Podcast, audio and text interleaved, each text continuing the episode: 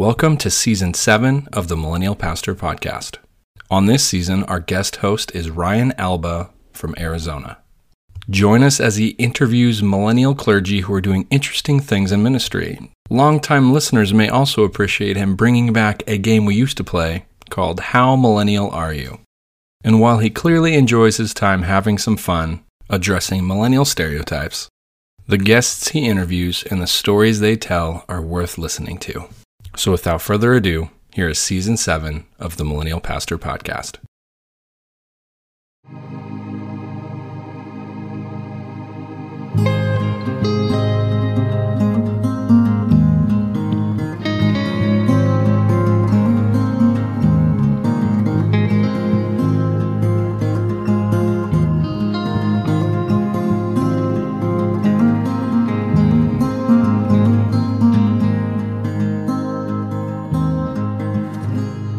Welcome back to the Millennial Pastor Podcast, where we explore the intersection of faith and culture. I am your guest host, Ryan Albaugh. Today, we are joined by my very good friend, um, brother. I don't know what other adjective we have. Uh, Roland Tedder. Roland, how about you go and introduce yourself a little bit? Hey, you forgot fellow rugby fan. Yes, yes. That's the most important aspect. I was, I originally was going to go to brother from another mother, but I don't Mm. know. I felt I felt um old by saying that. That might be to the uh, opposite end of the millennial spectrum. So, yeah, yeah. yep. um Hey. yes, we are friends that um bonded over rugby um way back when um when we were both in seminary Mm-hmm. almost a decade ago. It's, it's been a minute. Yep. It's hard to believe. It is. It is a decade ago. Longer than a decade ago is when we started watching. So, Yeah. but yeah, good to be with you today. Uh, my name is Roland, as he mentioned, and uh, I am a pastor in Las Vegas, Nevada. Nice. And you're new there. So let so maybe um tell us a little bit about kind of your ministry story, like where you're from and kind of um yeah, how you how you got to Las Vegas. How long do you have, Ryan? Uh maybe like okay, maybe give us the last five years. Last five years. Okay. Well, uh, yeah, my wife Ashley and two kiddos, Enlo, who is almost four later this month, and Theo, who just turned one. We came from Overland Park, Kansas, where I had taken a brief segue uh, to the Wesleyan Church as a pastor there. Um, and before that, I was at Kansas City First Church of the Nazarene as a youth pastor, and I also served as the Kansas City District um, youth pastor as well. So yeah, came out here to interview in Las Vegas a year ago, and uh, then we moved out here in November. So shaking and baking in the desert that is Vegas. These episodes will will air at the end of the year, but right now it is July. It is Yes. hotter than heck, as we Nazarenes say. Yep. um and so yeah so it's it's um you're in vegas i'm in phoenix let's just say i haven't gone outside today on purpose um okay cool uh yeah we're gonna get more into to to roland's story part of the reason why we we bonded over rugby and um yeah so um next question is do you are you millennial how old are you do you consider yourself a millennial I do consider myself a millennial. I'm 34. Okay. So you would be not quite as I consider myself to be a geriatric millennial, yeah. not quite as old, but you're more of kind of in the sweet spot. Yep. Yep. Still, still uh, proud to be a millennial, but yep. Awesome. All right. Well, I know you say that you think you're millennial, but we're going to play our little game. Um, how millennial are you? And we're going to Okay. see if you meet up to some of the stereotypes. Um, Okay. First question. I mean, the reminder: this is a this is a uh, audio medium. We're, Okay. we're on we're on. We can see each other right now, but not everybody can see you. Do you sport a man bun? no, I just thought that was hilarious. I don't know why. No man bun is currently on my head, and part of that is because I don't have much hair left up there. So, yep. Well, I just honestly, I just mostly just pictured you with wearing a man bun, and it made me laugh. So that's why I put it in there. Uh, all right, so no, no man bun. So okay, not not doing so good. Um, Shoot. have you ever maintained a physical checkbook outside of online banking? Yeah, buddy. Nice. I sure have. Take me back to starting college in 2005. Got that checkbook going. Got it. And you and you you kept it. You like wrote in your checks that you wrote, and you did all the math and stuff like that. Yes, I did. Oh my goodness, Yep. you're a better man than I am. Can't get much more millennial than that. um, I ran out of checks a couple months ago, and I don't know if I'm going to get new ones. so Check your Oh. millennial card, Ryan. I know, I know. Um, okay. Uh, so I'm, I'm, that's two strikes against you, I think, because I think the the stereotype is that millennials never have had to have a physical checkbook. Hmm. Um, now this one I know is kind of a, a ringer for you. Uh, how much time do you spend in your local coffee shop? I do enjoy coffee, but I'm also on a path, a minister's budget, so that makes it difficult. But um, let's just say, back in seminary, I spent a decent amount in the local coffee shop. So maybe elite, maybe like five hours a week at least. Um, but these days, yeah, on that on that ministry budget, probably down to uh, I don't even want to talk about that. But I do I do still enjoy coffee, and I still enjoy chasing coffee shops. So I have to say, my my mental image of you is in a coffee shop. we we've we've we've met for coffee many times. Yes, we have. So So I think I think that should count. Is Yeah. asking like where you and I have hung out Yeah. before. yeah, So, I just picture you in, in coffee shops at all times, thank you, Ryan. wearing wearing an ascot. I don't know why. Um, all right. Um, how many times in the last 24 hours have you used your phone as a phone? Not make to make calls, not to text or email, look at social media. oh man, maybe like one percent. So yep. yeah, I, I I avoid the phone function as much as possible. That's I- the that's the best thing about smartphones is that you can avoid those phone. You I can just send a voicemail, right? yeah, I don't know. I just I don't know why. I I just don't like talking on the phone. Maybe Yeah. that is the millennial in me. I don't know. Yep. All right. So you're you're you're doing pretty good. You don't talk on the phone. Um, you like hanging out in coffee shops. hmm Um, I mean, back to the coffee shop thing. yeah, I am I am so millennial that for a fundraiser in seminary Oh, for yes. this program that sent us around the world, I partnered with a coffee roaster um, to sell beans. I remember So- this. I mean, how millennial? Did you ever work? Were you ever a barista? I was a barista. Yep, Oh yeah. Where, there you where go. were you barista at? I don't want to talk about that, but? Starbucks. the Bucks. Yes, but amazing benefits. So I think that's a millennial thing, chasing the benefits, right? Yeah. Okay, thank you. Which which Starbucks? Was I Again. around for this? I don't remember. This one was in the Marriott Hotel off of 435 of Metcalf. Oh, okay. Yep. Yeah. Kind of far away from where I lived. Yes. All right. Um, how many um participation trophies did you have get while growing up? Participation. And do you still own any of them? Hmm. Now, are we talking about when they just give you a trophy for being there, or when you actually? yeah, like you showed up. Oh man. Those type, I have since parted with all of them. So, but I, but I do have like, I did have like some quizzing trophies. I think I might still have like a church caravans Pinewood Derby second place trophy. nice. But that was but that wasn't like a participation trophy. Yeah, yeah. That's I mean that's second place. That's not everybody gets that. Yep. All right.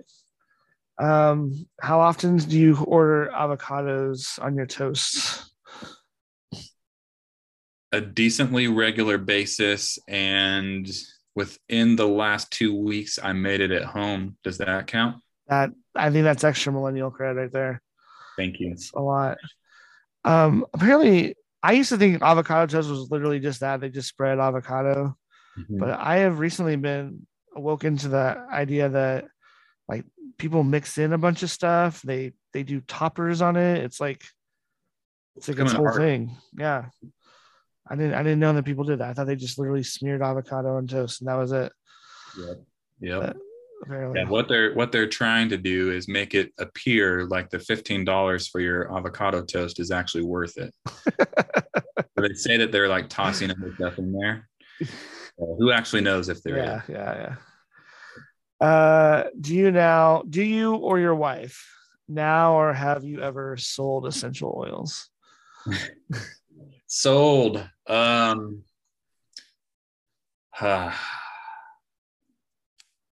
never sold, but the house that we moved into here in Las Vegas had a Mm. custom essential oil rack. Ooh, wow.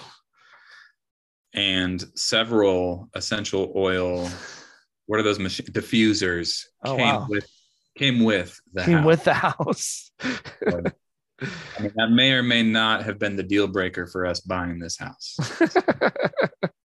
I was gonna say, like, do those do those things get used still, or are they?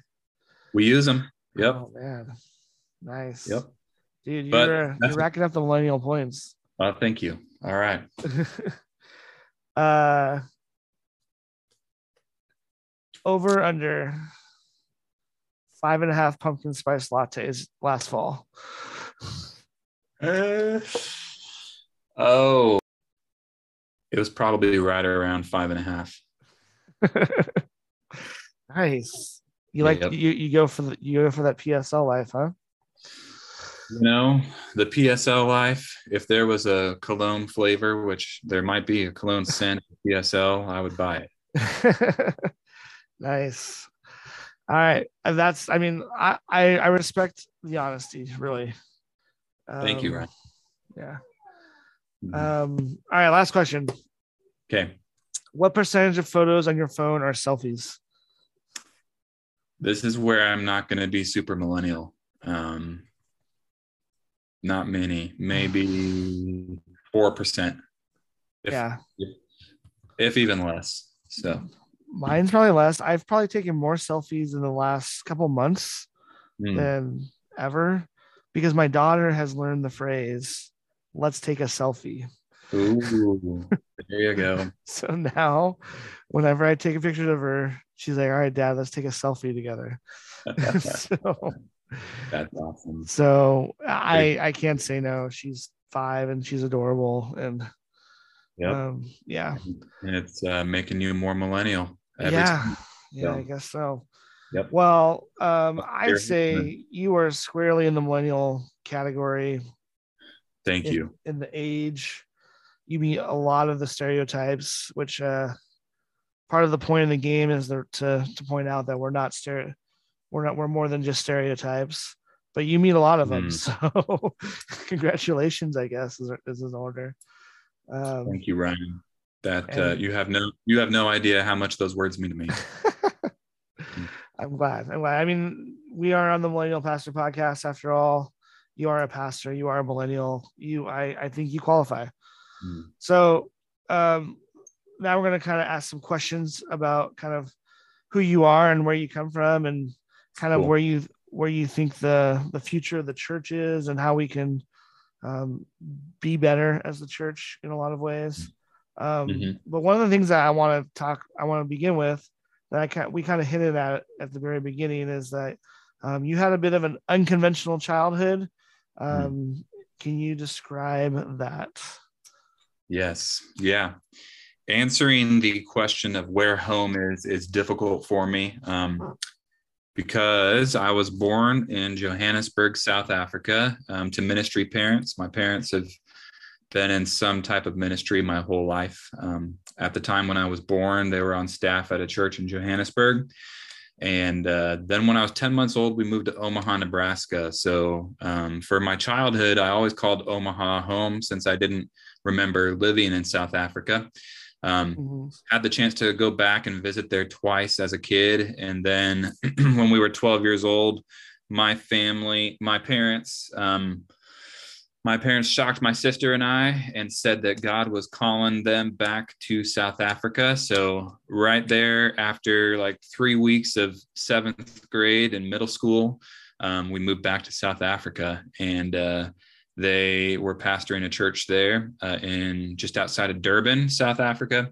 We were there for two years, and then um, we moved to the country of Malawi and uh, they were missionaries in Malawi. I went to a boarding school up in the country of Kenya at the time. And uh, then I made my way up to the great country of Idaho to go to the finest Nazarene institution, Northwest Nazarene University, and uh, traversed down to Kansas City, where I met the lovely podcast host. Um, in 2009 i came down to kansas city for seminary so nice. yeah i love that you refer to idaho as a country i don't know i don't know place. if it's if that's a compliment or or not I, I, I mean i hear it's beautiful i've never been idaho and texas i refer to as countries so oh yeah take i mean a, texas i understand but take that for what you want it to mean All right. So having grown up, I mean, I mean, talk about you know, kind of a system shock, especially at that age, um, going from Omaha mm-hmm. to um, to South Africa to then going to boarding school, which is a whole nother experience. Yeah. Um, what what was that like? Yeah. Um, I think I think yeah, both of those were two big shockers. Moving back to South Africa and then boarding school. Um, going back in seventh grade, especially just at that time of life when you're you know really starting to grow and um, just develop, and you know you're you're one of those crazy junior hires, um, just trying to figure out what life is all about. I think that that juncture in particular was just a it was a difficult time um, to move. Uh, you know, saying goodbye to all my friends and family and and church family back in the states to go to South Africa was a was a kicker. Um, my dad's side of the family is all from South Africa, so I think on on his side, I'm a fifth generation South African. So we did have family moving back to South Africa. Um, but yeah, mm-hmm. friend friend system and and school friends. Uh, so both church and, and school friends um, just had to relearn all of that and uh, just deal with culture shock. I mean, the South African yeah. culture is a lot different to the U.S. culture. Um, mm-hmm. So you know, coming to terms with that as a as a seventh grader, it was a difficult journey, but at the same time, um, it was it was an exciting time and uh, learned a lot. And you know, one of the the awesome parts about South Africa is just the diversity that's present in that country. So I went from um, a you know a part of Omaha, Nebraska that was fairly one ethnicity and one culture to to go to um, Durban, yeah. South Africa, where suddenly I was surrounded by various cultures, various ethnicities. Um, that was one of the the best parts about moving back. Um, yeah.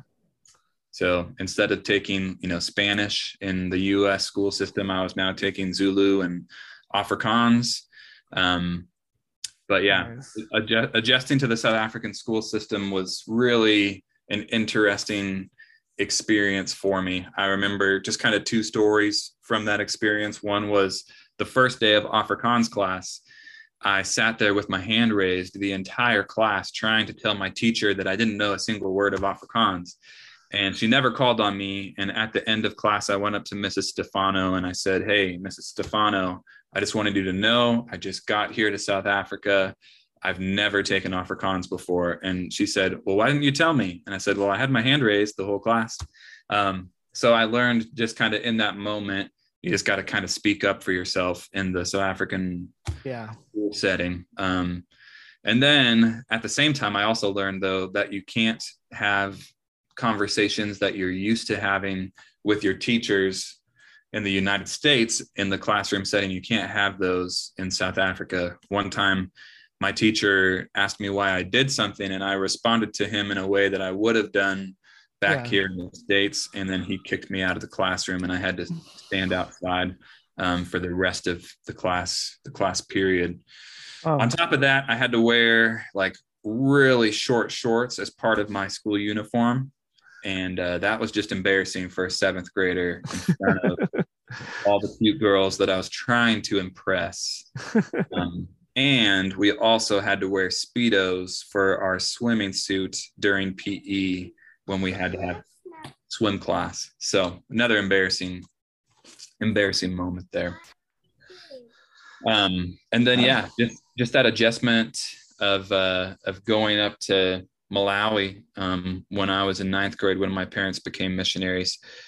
Um, after being in pastoral ministry for those first uh, 14 years of my life, that then became just a, a whole nother adjustment for me. And uh, in some sense, it was kind of like going to college when you're in ninth grade um, because I had to adjust to being away from home and, uh, you know, living away from family and uh, just dealing with um, the shock of of that big difference and the school that I went to then was going back into the American school system. So I'd spent, you know, two years in the South African school system. And then now yeah. I was back in the American school system and I was a two and a half hour flight away from my parents. So uh, I basically we could only go home. We went home every three months for a month, and then we'd go back for another three months and just kind of repeat the process. So yeah. if you had a bad day, you couldn't go home and tell your parents about it. So that was that was difficult.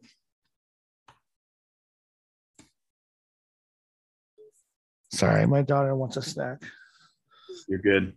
Um, I mean, yeah, I, I mean, I think most of us, our our main experience with um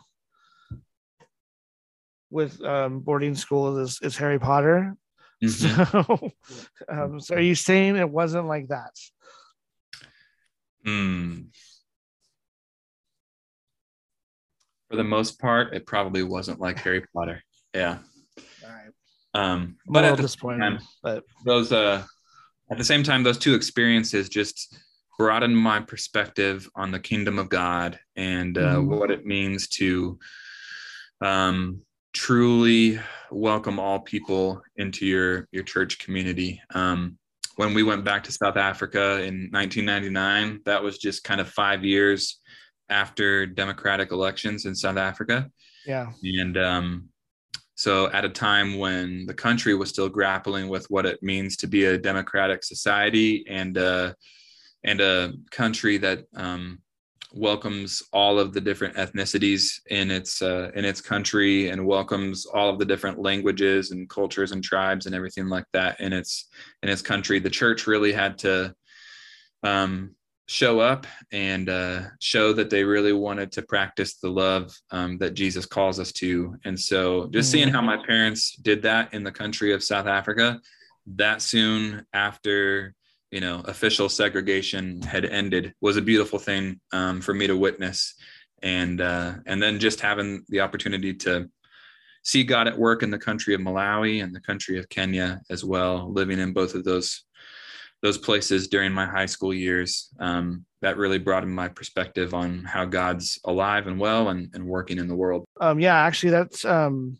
that was going to be my next question was um, how how does your experience, you know, living abroad, uh, growing up in, you know, multiple cultures and um, all that, how does that? I think you talked about a little bit, but how does that affect your ministry today? Do you think? Yeah, I mean, I think it's it's probably changed everything for me without really understanding that, since that was my journey. Um, but it gave me yeah. the opportunity just to have an expanded worldview and perspective. Um, I mean, even if my family had never gone back to South Africa, just uh, the opportunity to to be raised by my parents um, who were culturally um, aware and culturally sensitive people already um, would have would have made a big impact on me. But definitely having the chance to go and experience that firsthand, um, just that level of diversity has really impacted my ministry and just I think it's allowed me one of the biggest things that I would say is it's given me a heart for the outsider um, and for the people on the fringe, um, and just yeah, a heart a heart for um, let's see the disenfranchised and uh, what's the word that I'm looking for? But yeah, all of that. It's opened kind up the marginalized, the yeah, the marginalized. Yeah, exactly it's given me a, a, heart for that and a passion for that and mm-hmm. uh, just a heart to see um, there was a book i read in seminary called the many colored kingdom um, and mm-hmm. that phrase just kind of always sticks with me it's given me a heart for the many colored kingdom and trying to yeah. um, trying to minister to people from all different backgrounds and ethnicities and um, still still learning what it means to give space to those those differences in the in the kingdom. Um, but yeah, it's opened up my eyes quite a bit. Definitely. I mean, um, for people listening, we have this connection of South Africa. I, I went there on a brief study abroad trip um, after college. Um, I now work for an organization that does ministry in South Africa. Um, Roland and I text about the about South African rugby mm-hmm. on a mm-hmm. regular basis. Um, but I mean, I, obviously, I I don't have nearly the experience, but I think even the experience I do have with that country, which has had so many issues throughout the years, um, and in some ways is still dealing with that. Mm-hmm. Um, yeah, it makes you appreciate. For me, my experience, it, it makes you appreciate the fact that there is beauty and diversity. There is the things that make us different, or the things that make us unique and mm-hmm. created in the eyes of God. And mm-hmm. and yeah, I, I love that. I love that perspective that you have. And um, in fact, actually, um, I'll, this is kind of putting you on the spot, but uh, I know you in our district. Um, newsletter a couple weeks ago, mm-hmm. you had you relayed a story about somebody who had come to your church and visited. Would you mind telling that? Yeah, sure. Yeah, so it's been exciting since uh since Palm Sunday. So at the time of recording this podcast today, that's what like three three months ago or so. Um, we had um, a Congolese guy, I guess the Sunday before Palm Sunday, who had called the church office and uh, it was right around Sunday school time. And he was asking what time the service started. And I could tell just by talking to him that he sounded like he was from somewhere um, uh-huh. in sub-Saharan Africa. And so I said, "Hey, where are you from?" And uh, he told me Congo, um, the Democratic Republic of Congo. And because of my time in Kenya, I could speak a little bit of Swahili.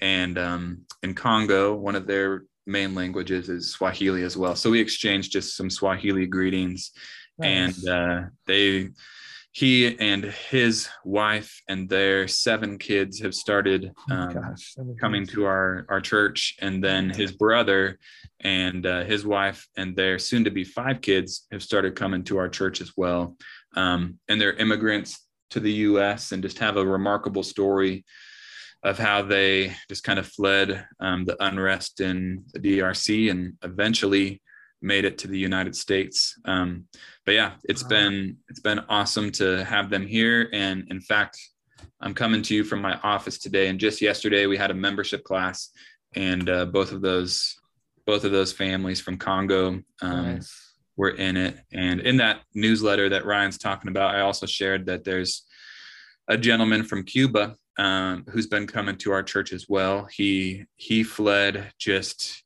again, kind of the unrest that that is Cuba right now, just the difficult living situation to come and seek a better life in Las Vegas. And he had gone from Cuba to Nicaragua and then journeyed up through Central America, um, crossed at the southern border, and, and made his way up here to Las Vegas, and uh, he just has a remarkable story of his his journey of making it to the U.S. And he was in our membership class yesterday too. Um, awesome.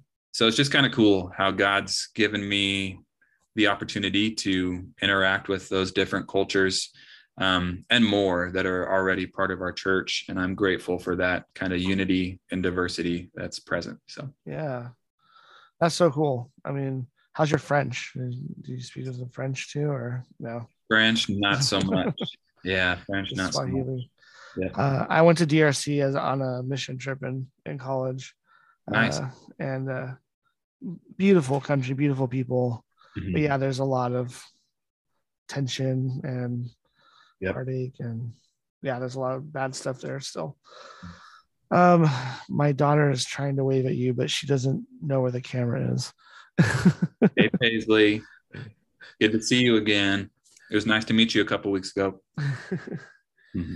um, one other one other question I I, I have for you because I feel like you, you're in a pretty unique um, situation in that um, ministry is kind of um, just a second, baby.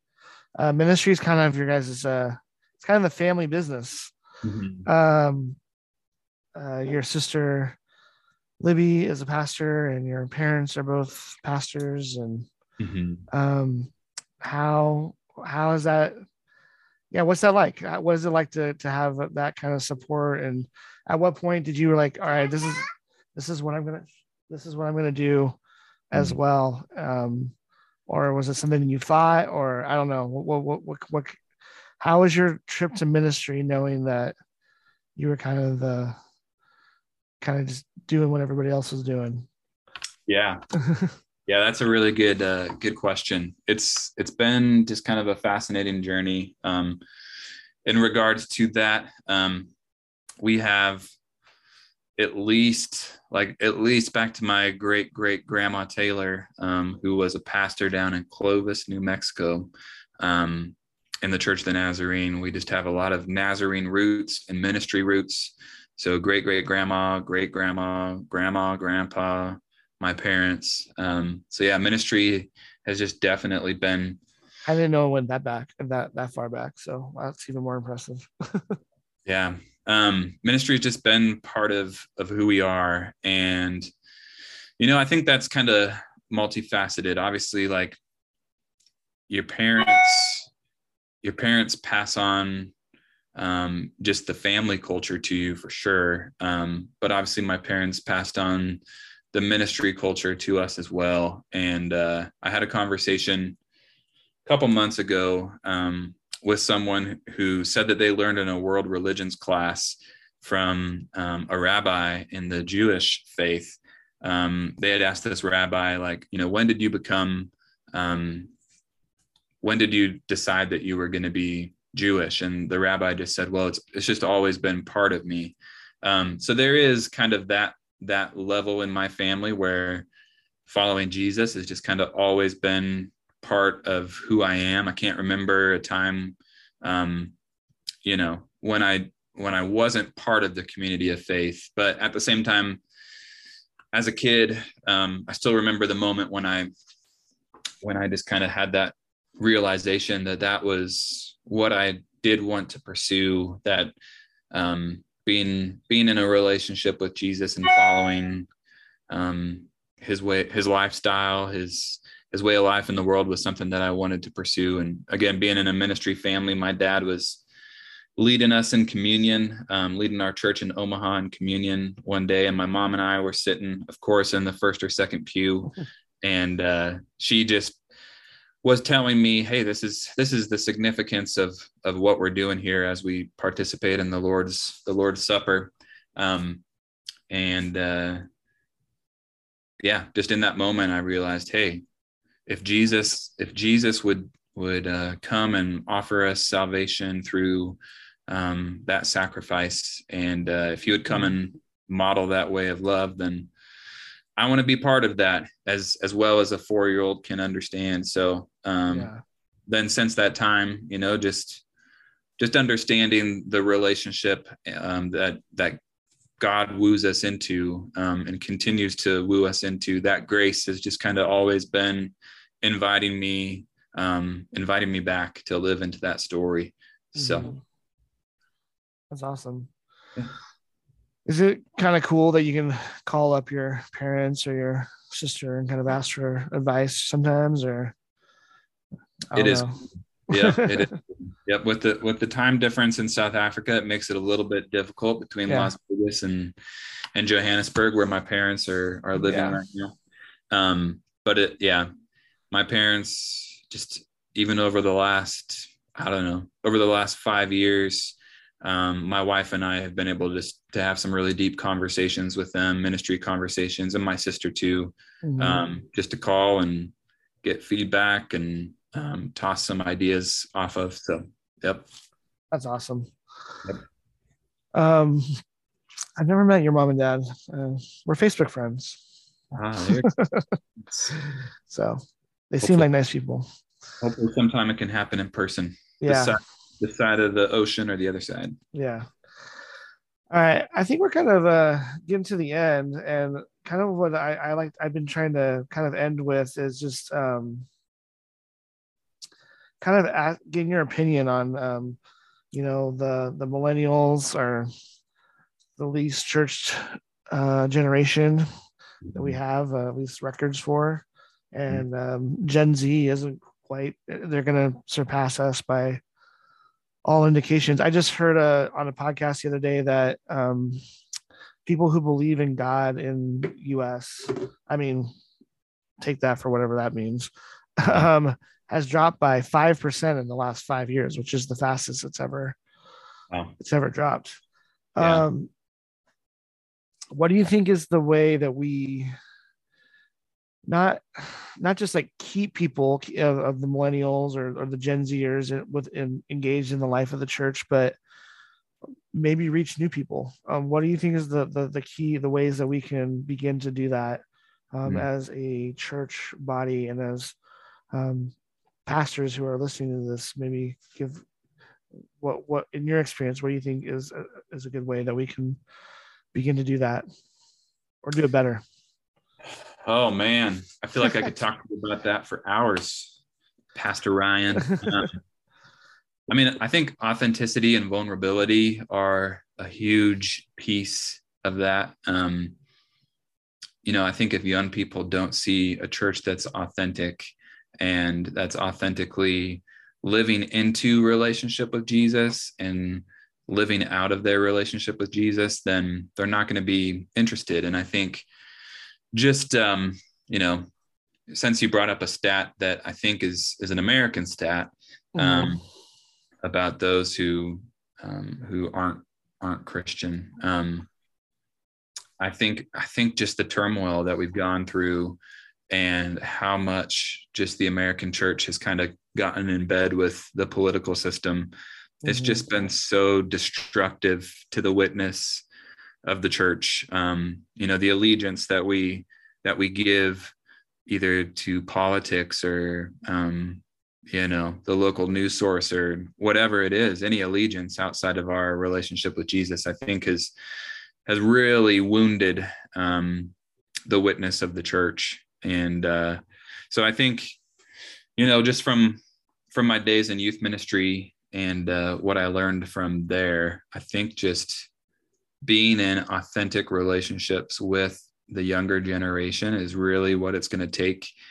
you know to use mm-hmm. like the sticky faith the sticky faith lingo yeah. um, of you know one young person needing i think like five five different adults investing in their life in different ways who are followers of Jesus. Mm-hmm. Um, and again, in authentic ways, not in a desire to do like a bait and switch with them, not yeah. in a desire, um, you know, having having really no means to the end other than just loving them authentically with the love of Jesus. Uh, I think is is really yeah. important. Um, and plus, just like I said, that's beautiful Paisley. got some frozen back there. Um, I think uh, I think that authenticity of our witness um, is is massive. So yeah, that's great. I, I think that's um yeah. I think I've I've said this before. I don't know if it's been on one of these podcasts. I forget. Um, but you know, young people they can they're like animals. They can smell inauthentic in inauthentic people. You know, like mm-hmm. they they know when people are faking it. Mm-hmm. and yeah, yeah. Um, that's probably like the worst thing you could do is just yeah, just not be not be real, not be authentic. Mm-hmm. Um, yeah, I think I think to like piggyback off of that too, um, like all generations, not just young people, but all generations are searching for meaningful relationship. Mm-hmm. They're searching for a deep relationship that's true and, like we said, that's authentic. Mm-hmm. Um, and if they can't find that in the church, um, then they'll search for it wherever they can find it. Um, yeah. And you know, I think that's just like just like all the generations that have gone before. You know, Gen Z and beyond that, um, they they're still searching for that authentic relationship with with people, with something, with someone and uh, so we got to go and stand in the gap like in a in a society that just values rugged individualism. Mm-hmm. um, i think jesus is calling us to to live into the value of the body of christ and the value of being dependent on other people um, and living in relationship with other people. Um, yeah. so yeah those are some other things that i've just been reflecting on recently. Yeah. That's great um, and then I have one more kind of related question, but um, uh, what what about the church gives you hope? Um, what do you think we need to to grow? Where do you think that the church? I mean, it could be denominated, and this is kind of open up to your own interpretation, whether that's your specific local church or the denomination you're in, or mm-hmm. you know, what do you think? What do you think we're doing right, and where do you think we can um, we can get better. I think what we're doing right is uh, we still have the call to to go and make disciples, um, to go and call people to live in a relationship that can bring them hope and can bring them salvation and can bring them life and can bring them um, true meaning um, true self-worth um, so yeah we we still have the opportunity to do that and that is still occurring um, in the church. And uh, you know every time we every time we go out and make a disciple and um, bring them in and baptize them and welcome them into the community of faith we're still we're still doing the thing that jesus called us to do. And um, we're still living into the hope that we have. Yeah. So yeah, so I think that's still what we're doing right, and uh, I think I think just where we need to grow goes back to some of those things we were we were touching on earlier. Um, just uh, breaking down some of that division um, in the body of Christ and focusing on the unity that we have in Jesus and um, surrendering the idols and allegiances that we have and uh, instead focusing on on Jesus and living in that relationship that we have with him. So. Yeah, amen. Um yeah, I agree. I think it's one of those things where we can get caught up with the the numbers a lot of times. Um and the truth is is like I think a lot of times we can feel like, oh well, I haven't I haven't baptized somebody mm-hmm. so so long, or we haven't had a new family come in so long, and mm-hmm. we can get defeated. And the truth is, is that um, the real question is: Are we being faithful? Are we doing what what God called us to do, and mm-hmm. trusting that He knows what's going on, and you mm-hmm. know we don't always see the harvest. Yeah. Yeah. Sometimes, sometimes we plant and we don't get to see the fruits of that labor. Um, mm-hmm. Just trusting that the Holy Spirit is, yeah. is working, you know.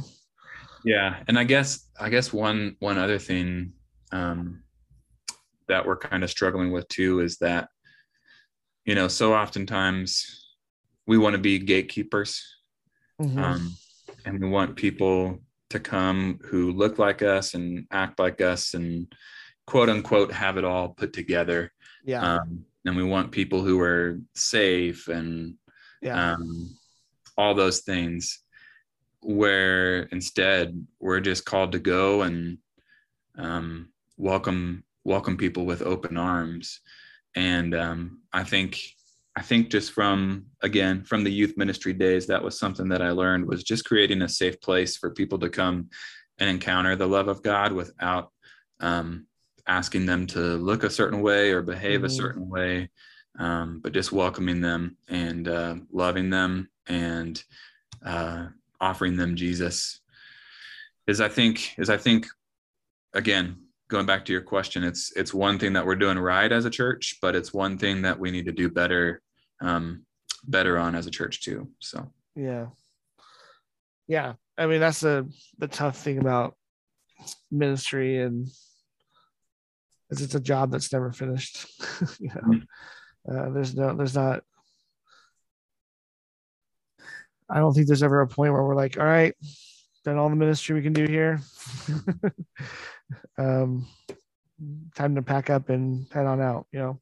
mhm. Um, in fact, that's actually one of the things that um, going back to your mom and dad that kind of is uh, is is pretty inspiring. By uh, I saw that they had retired, retired, quote unquote retired, Mhm. and uh, I remember I texted you and you're like, "Are What, what's going on?" And you're like, "Oh, they're still doing the same thing." And I'm like, like, yeah, like ministry just keeps going on. You know, like it's just a kind of a classification about how much of their retirement payment they can pull from and stuff like that. But right They're still doing. They're just still doing the same thing, which is Yep. awesome. Mhm. Awesome. Well, thank you so much for um for carving out some time. Uh, I know you are. I know you are a very busy person, and uh, appreciate you having it as a guest. Sorry about the sporadic interruptions. Uh, that was my daughter. hey that's okay i got got Yeah. two of my own so i definitely Yeah. understand thank you Yeah. hey thank you for modeling what it means to just raise your kids well and allow them to interrupt and give them space to be around that's a beautiful thing man I'm trying, dude. yeah, um, I've I've probably mentioned this before, but we have church in our home, and my kids are like the worst kids.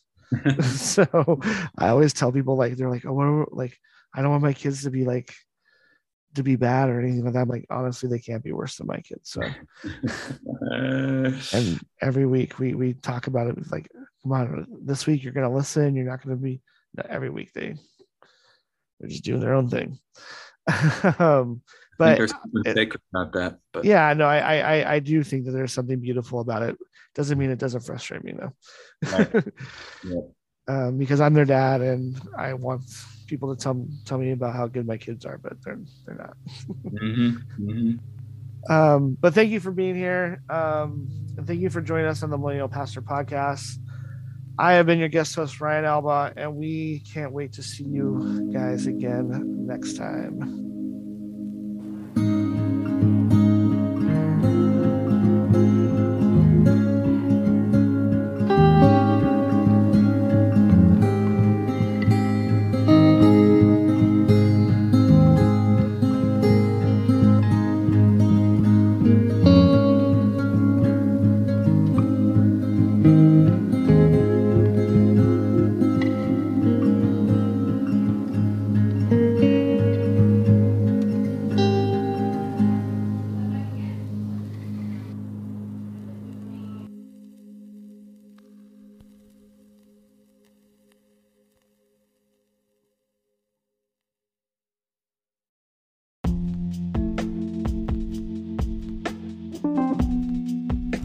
Previous seasons, you have heard us promote our fellow millennial author. But on this season, we're promoting a different sort of millennial minister.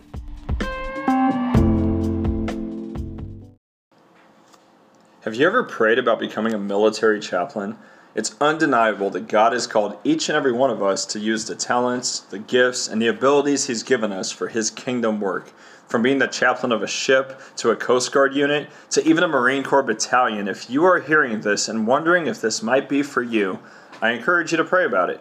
Yes, it's a call to all around fitness, mind, body, and spirit, and yes, it's quite possibly the most challenging thing that you'll ever do but it's also the most rewarding ministry I can think of. The most powerful force in the world, the United States Navy, needs chaplains, and as a recent initiative has been established that's seeking to put a chaplain on every ship, there is quite possibly a need for you. Being able to serve both God and country has been one of the most incredible blessings of my life. Check out the Navy Career website on the specifics of chaplaincy requirements, and I would love to connect with you if it's something you might feel called to. Pray about it. Thank you for supporting your local millennial pastor. The Millennial Pastor podcast was created and produced by Byron Certain and Josiah Jones. This season's guest host is Ryan Albaugh. Our editor is Caden Barksdale. And original music was done by Andrew Jones. This podcast is part of the Millennial Pastor Podcasting Network. For more podcasts like it, please visit themillennialpastor.com. Thank you so much for listening. Please be sure to rate, review, and subscribe so you can join us on the next episode of the Millennial Pastor Podcast.